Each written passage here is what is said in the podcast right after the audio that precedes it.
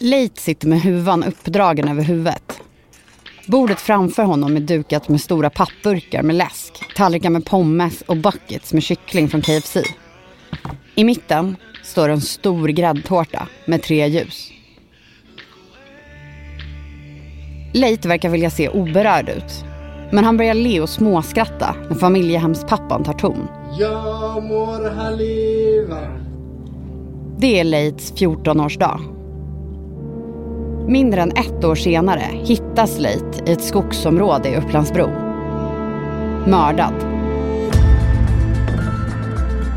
Från Dagens Nyheter. Det här är Spotlight. Idag om 14-årige Leit. Hur kunde ett LVU-placerat barn hittas död i skogen? Jag heter Evelyn Jones.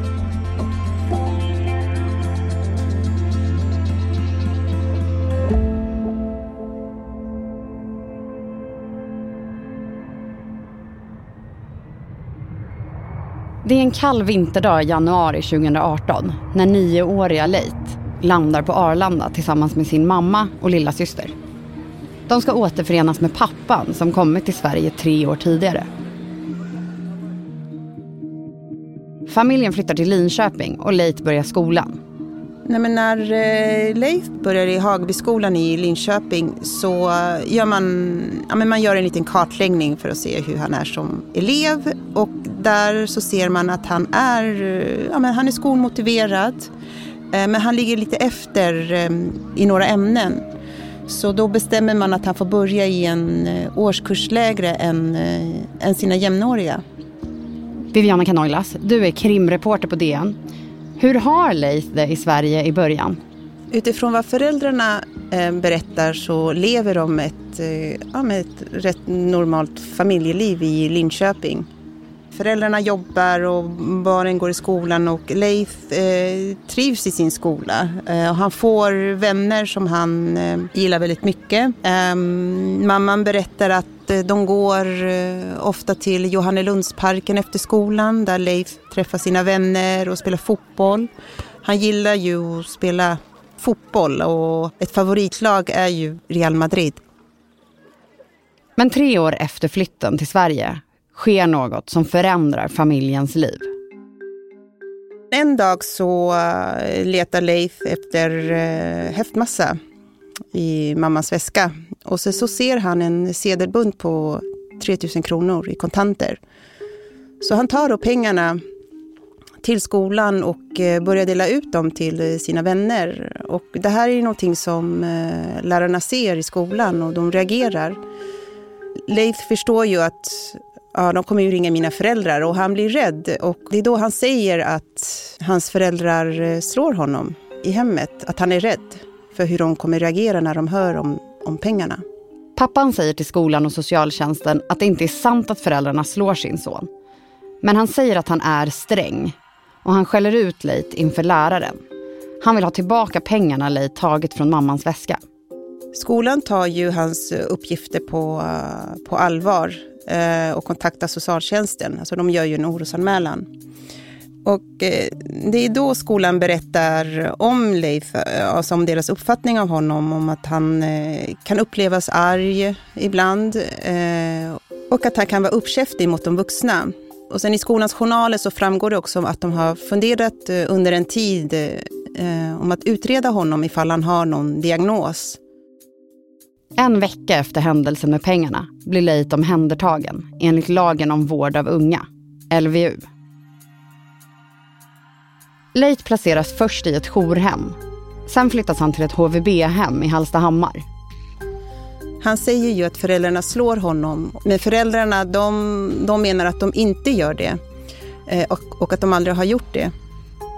De här anklagelserna de utreds ju av polisen. Ehm, det blir ju en förundersökning, men den läggs ner ganska omgående. Och det föräldrarna gör eh, när förvaltningsrätten fattar beslut om att han ska omhändertas enligt LVU är att de överklagar det beslutet eh, hos kammarrätten. Föräldrarna tackar också ja till, till socialtjänstens erbjudanden om, om olika insatser. Men, men eftersom föräldrarna säger, alltså de håller fast vid att de inte slår Leif så, så, så bedömer socialtjänsten att de här insatserna, de är helt verkningslösa om, om de liksom inte ja, men, erkänner att de slår Leif. Um, men trots överklagan till kammarrätten så får de inte tillbaka Leif. Till slut placeras han i ett familjehem i Nyköping. Hos en familj som har egna barn. De beskriver Leif som eh, ja, men en busig pojke, livfull, glad, generös. Mm, hade lite svårt att sitta still. Eh, och när han kommer till hemmet så har han, han, är inte, han, han är inte van vid deras regler och att han måste hålla tider. Men han, eh, men han följer dem. Det går också bra för honom i skolan. Även den skolan ser att han behöver stöd.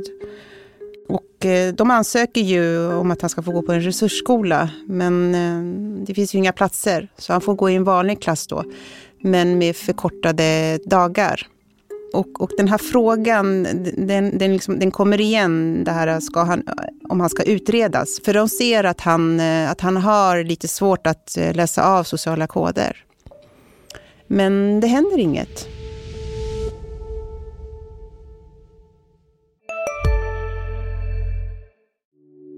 Hej, Ulf Kristersson här.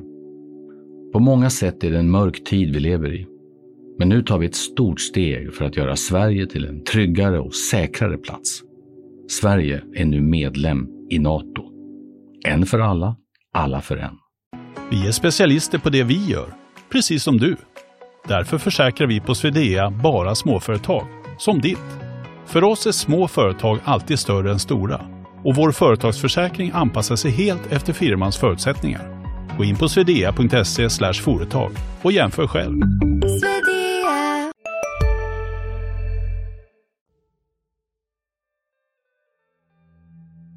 En dag får han utan förvarning reda på att hans mamma och lilla syster har flyttat tillbaka till Irak. Hans mamma betyder jättemycket för honom. Eh, när hon besöker Leif på familjehemmet, det är då han, han blir som gladast. Så när han får höra om att hon inte längre finns i Sverige och inte lilla systern heller, så blir han ju såklart väldigt ledsen. Familjehemmet tycker att Leif blir mer och mer sluten och allt svårare att nå. Till slut bryter de Leifs placering. De känner att de inte kan hjälpa honom. Han, han blir ledsen, eh, för han trivs ju i familjehemmet. Och eh, han får ju höra att han ska istället få bo hos en man i 30-årsåldern istället i centrala Nyköping. Mm, och den här mannen då är ju ensamstående och har två andra ungdomar hos sig som är placerade. Eh, och under den här perioden också, det händer ju väldigt mycket för att han får ju också reda på att hans pappa har åkt tillbaka till Irak. Leit börjar på en ny skola igen. Men det dröjer inte länge förrän han slutar gå dit. Han vill inte gå dit för han säger att han är rädd för några elever som går där. Och han berättar vid ett möte med skolan och eh, socialtjänsten att eh, de här eleverna har alltså, tidigare skickat hotfulla meddelanden till honom, alltså i form av chattar och ljudinspelningar. Han isolerar sig, alltså han stannar hemma och, och spelar Fifa och eh, vänder också på dygnet. Skolan tar till flera åtgärder för att få Leit att komma tillbaka. Men han vill inte. Trots att han till och med blir vän med de där eleverna som han tidigare varit rädd för, så vill han inte gå till skolan. Flera orosanmälningar skickas till socialtjänsten om Leit. Den första orosanmälan kommer från det tidigare familjehemmet. Um, och i den anmälan så står det att eh, Leif verkar vara deprimerad. Eh, men också att han berättar för det tidigare familjehemmet eh, om, om en becknare. Att en becknare bor tillsammans med honom i det här nya familjehemmet. Och en annan orosanmälan kommer från polisen i Nyköping som har sett honom ute i centrala Nyköping ehm, med Eh, Eh, av polisen kända kriminella eh, människor. Och ehm, en annan orosanmälan kommer då från Stockholmspolisen som berättar om samma sak, att Leif hänger med eh, brottsaktiva personer så som polisen beskriver det. Och sen så finns det en annan orosanmälan och den handlar om att en väktare hittar honom vid ehm, tunnelbanespåret i Vällingby här i Stockholm. Eh, mitt på natten, för klockan var tre på natten. Och, och Leif ska ha sagt att han inte hade någonstans att ta vägen och att han inte kunde sova på natten. Och samtidigt drabbar en våldsvåg Stockholm. Det har skjutits mot en fastighet i Gubbängen i södra Stockholm. I mellandagarna 2022 skjuter två 15-åringar mot en lägenhet i Gubbängen i södra Stockholm. Skotten träffar en fasad, balkong och fönster. Flera skott går in i lägenheten där en efterlyst person varit folkbokförd.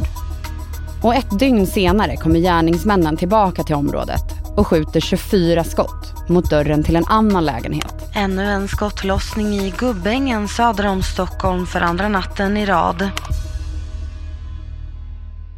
Det är två 15-åringar som skjuter mot lägenheterna. De är på rymmen från ett HVB-hem. Precis som Leit är de placerade av socialtjänsten. Och precis som honom hör de hemma i Nyköping. Och de är bara några av de unga personer som under det senaste året åtalats för grova våldsbrott. Det är flera unga mellan 15 och 17 år som, eh, som åtalas för de här grova våldsbrotten under det här året. Och eh, många av dem har ju varit okända eh, av polisen. Och, och, flera av de här barnen eh, som eh, åtalas då har, eh, har ju också varit omhändertagna av socialtjänsten och även placerade på olika hem när de har eh, begått de här brotten. Polisen menar att de här gängkriminella ser HVB-hemmen som en eh, rekryteringsbas. Eh, att det är där de här barnen fångas upp av de här gängkriminella då. Men hur är det möjligt att barn kan bli indragna i gäng när socialen har ansvaret för dem? När jag pratar med avdelningschefen för barn och unga i Linköpings kommun um, så säger ju hon, hon säger ju själv att det, det är svårt. Det är svårt att uh, ehm, jobba mot det här.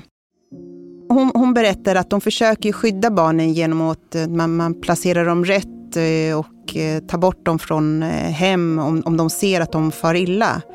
Men krafterna bakom gängen gör det svårt att skydda dem. Under våren 2023 börjar Leit åka från Nyköping till Stockholm allt oftare. Han hänger där på kvällar och nätter. Och han får, han får ju inte åka till Stockholm. Socialtjänsten säger nej till det och även familjens pappan säger nej till det. Men han, han lyssnar ju inte på det. Han, han, eh, han smiter iväg ändå. Ingen vuxen i Leits närhet vill att han är i Stockholm. Men om Leit inte får som han vill, då stänger han av sin telefon. Men familjehemspappan eh, har ju flera samtal med Leif om det här att han inte får åka till Stockholm. Eh, han är ju som sagt bara 14 år och att han måste svara i telefon när han är ute för han stänger ju av sin telefon när, man, när han får för många frågor. Så då kommer de överens om att han inte ska åka till Stockholm eh, och att han alltid ska svara i telefonen när familjehemspappan ringer på villkoret att familjehemspappan inte får ställa för många frågor. Och när socialtjänsten får ta del av de här orosanmälningarna så bedömer de ändå att det inte finns någon eh, akut skyddsbehov. Alltså att man inte behöver flytta på honom. Trots att Leith är omhändertagen i Sverige så har han mycket kontakt med sin mamma i Irak. Föräldrarna i Irak vill inte heller att deras son ska få vara ute sent och själv i Stockholm. Pappan gillar inte att Leif är ute sent på kvällarna och han gillar inte heller att han har börjat röka. Och det här är någonting som han säger till socialtjänsten eh, flera gånger och även till familjehemspappan. Eh, men det han får höra är att Leif har det bra. Under tiden Leif är placerad så... Um, alltså han är ju... Eh, han, han, berättar ju för eh, socialtjänsten att, att han är ledsen. Eh, han känner sig ensam här i Sverige. Ingen av hans föräldrar är här eh, och han, han vill också flytta från Nyköping. Han vill inte bo kvar där. Och, att, och han nämner många gånger sina vänner i Linköping, att det är dem han vill till. Familjehemspappan i Nyköping, han som tar hand om Leit, känner att han håller på att tappa kontrollen över situationen. I juli kontaktar han socialtjänsten i Leits hemstad, Linköping. Han vill säga upp placeringen. Och bara några dagar senare försvinner 14-årige Leit.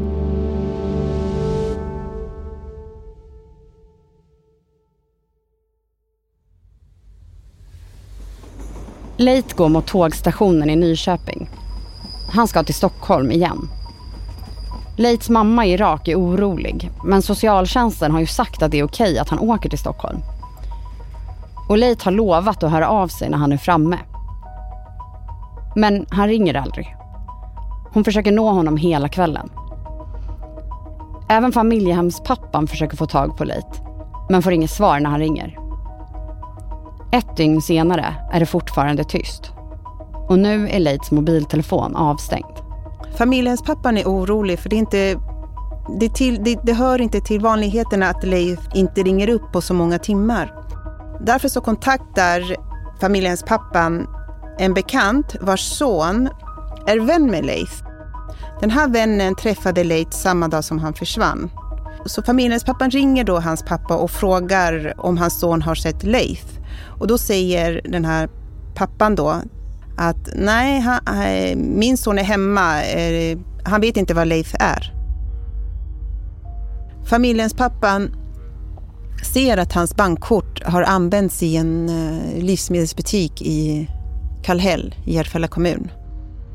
På övervakningsfilmer från kiosken i Järfälla syns hur Leit kommer in. Han har en vit hoodie på sig och svarta byxor och är tillsammans med en jämnårig kompis. De köper ett rör med Pringles. Det är det sista spåret av Leit. Och nu ringer familjehemspappan socialjouren.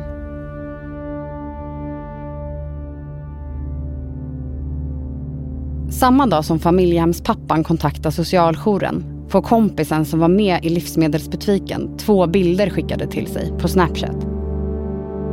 På den ena bilden syns en tonårspojke i fotbollströja. Hans händer är bundna och munnen är tejpad med silvertejp.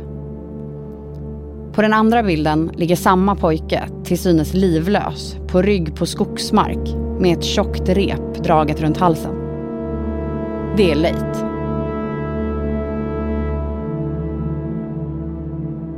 Den 1 augusti går polisen ut med uppgiften om att Leit är försvunnen. Då har en annan 14-åring hittats död i en skog i Nynäshamn. Det är en annan 14-åring eh, som är efterlyst efter att han har rymt från ett HVB-hem. Polisen ser, ser ett samband mellan eh, 14-åringens död och Leys försvinnande.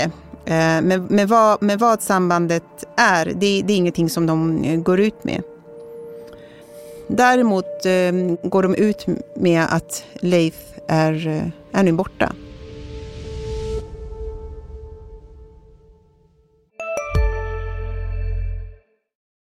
Alltså äter du i duschen? Nej, det gör jag verkligen inte. Men alla gör ju det nu. Duschsnacks, Frans. Vilka är alla? Ja, men alla på TikTok och bloggar och allt möjligt. Så det är, de har en tallrik i duschen och så är det lite så här oliver och ostbågar typ. Nej men gud, tapas. Där drar jag gränsen. Jag, jag kan sträcka mig till duschöl. Men annars så får man torka sig innan man hugger in på godsakerna. Ja men lyssna på Nära vänner, en podd med mig Fanny och dig Frans med Expressen. Viktiga nyheter. Hej, Synoptik här. Hos oss får du hjälp med att ta hand om din ögonhälsa. Med vår synundersökning kan vi upptäcka både synförändringar och tecken på vanliga ögonsjukdomar. Boka tid på synoptik.se.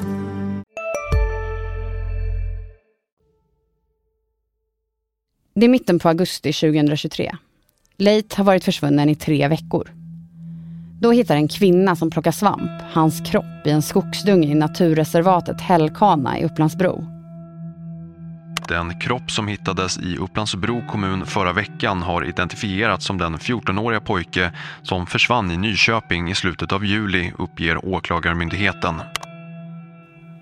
Polisen vill inte berätta så mycket om vad de har för teorier eller, eller för misstankar eh, kring Leis eh, död. Men enligt uppgift till DN så misstänker polisen att Leis död kopplas till åtminstone två kriminella nätverk i Stockholm. I år har minst sex barn under 18 år dödats i händelser som polisen kopplar till gängvåldet. Leit är en av dem.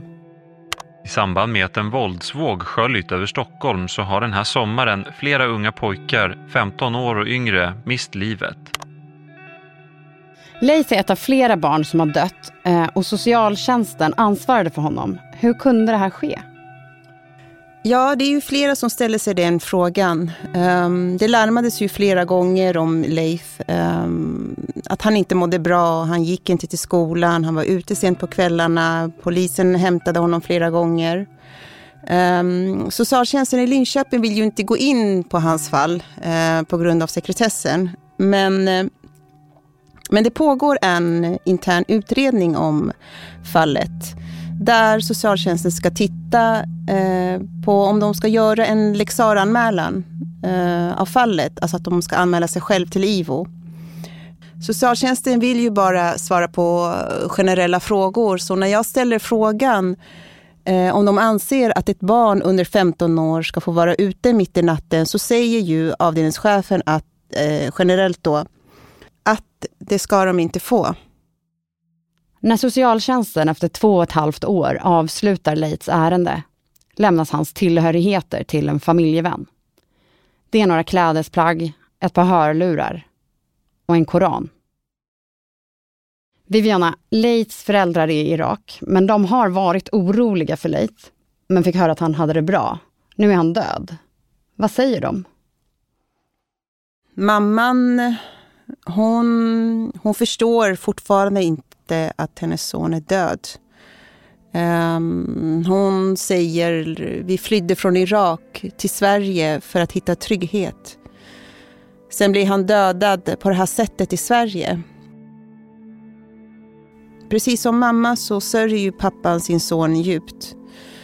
Uh, och han vill ju också försöka komma till Sverige för att, ja, för att hjälpa till med utredningen och, och, och vara här. Han är också väldigt arg eh, och frågar sig hur hans sons liv kunde sluta på det här sättet som det gjorde. Men han, han säger socialtjänsten tog honom för att han ansågs fara illa hos oss. Men titta vad de tog honom till. Hur kan de säga att de skyddade honom? Du har lyssnat på Spotlight med mig, Evelyn Jones.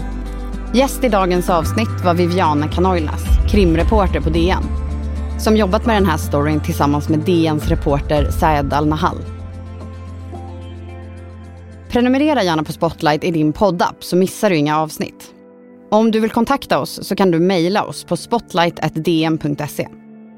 Producent för dagens avsnitt var Sabina Marmelakai. Ljudtekniker Patrik Miesenberger. Ljudläggning och slutmix gjordes av Elin Rosenberg på Third Ear Studio. Vinjetten är komponerad av Patricio Samuelsson. Ljudklippen kom förutom från DN, från Sveriges Radio. Ansvarig utgivare för Dagens Nyheter är Peter Wolodarski.